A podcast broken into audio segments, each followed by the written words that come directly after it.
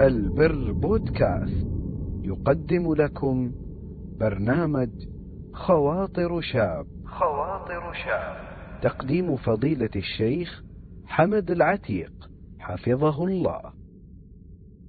شيخنا الله يحفظكم. بعض الشباب يعني ممكن إذا مثلا نصحناه بحفظ القرآن قال أنا ما عندي وقت وكذا و يعني ما يدري فضل القرآن أو فضل حفظ القرآن على الشاب فهل يعني حفظ القرآن له أثر على الشاب؟ وهل يساعده في أنه ينجو من الفتن إذا صار في فتن؟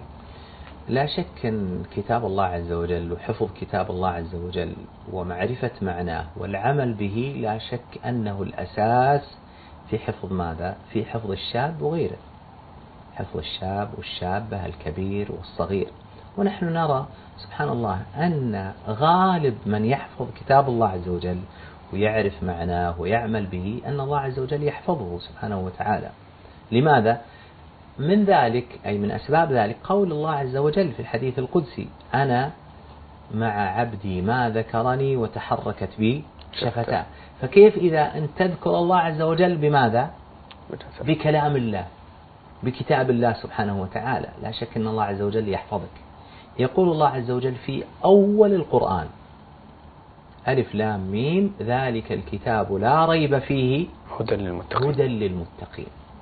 يعني الله عز وجل بين أن هذا القرآن يهدي عباده المؤمنين.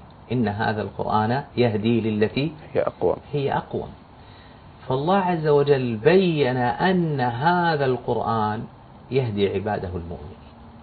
فمن أراد النجاة ومن أراد البعد عن الفتن فعليه بكتاب الله سبحانه وتعالى. فإن كتاب الله عز وجل فيه ما يصلح حياة الإنسان ما يصلح دينه ما يصلح آخرته ما يصلح بدنه ما يصلح عقله ما يصلح نفسيته.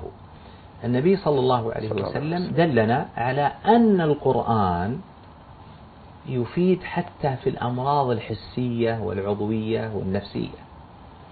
فالنبي صلى الله عليه وسلم أمر بالرقية وقال كما في الصحيح من استطاع أن ينفع أخاه فليفعل. كان النبي صلى الله عليه وسلم يداوي المرضى برقيتهم بالقرآن وكان النبي صلى الله عليه وسلم حينما يأوي إلى فراشه كما في الصحيح من حديث أمنا أم المؤمنين عائشة رضي الله عنها وعن أبيها وعن أمها كان النبي صلى الله عليه وسلم يجمع كفيه ثم يقرأ قل هو الله أحد قل أعوذ برب الفلق قل أعوذ برب الناس ثم ينفث فيهما ثم يمسح ما أقبل من جسده عليه الصلاة والسلام.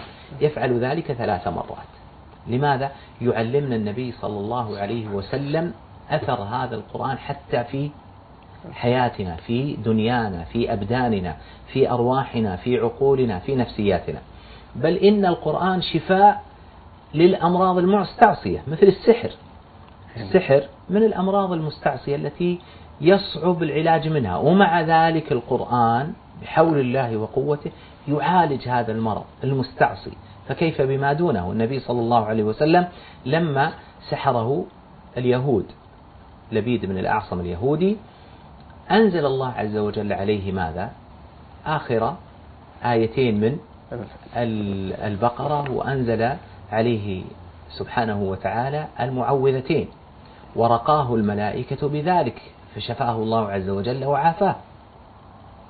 فالقرآن يحفظ الإنسان لكن بشرط أن يحفظه وأن يعرف معناه وأن يعمل وأن يعمل به.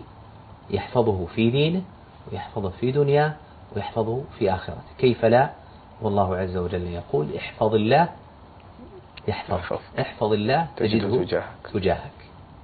ومن حفظك لله عز وجل أن تحفظ كتاب الله وأن تعرف معناه وأن تعمل بمقتضاه. أسأل الله عز وجل أن يرزقنا ذلك. إنه على كل شيء اللهم آمين.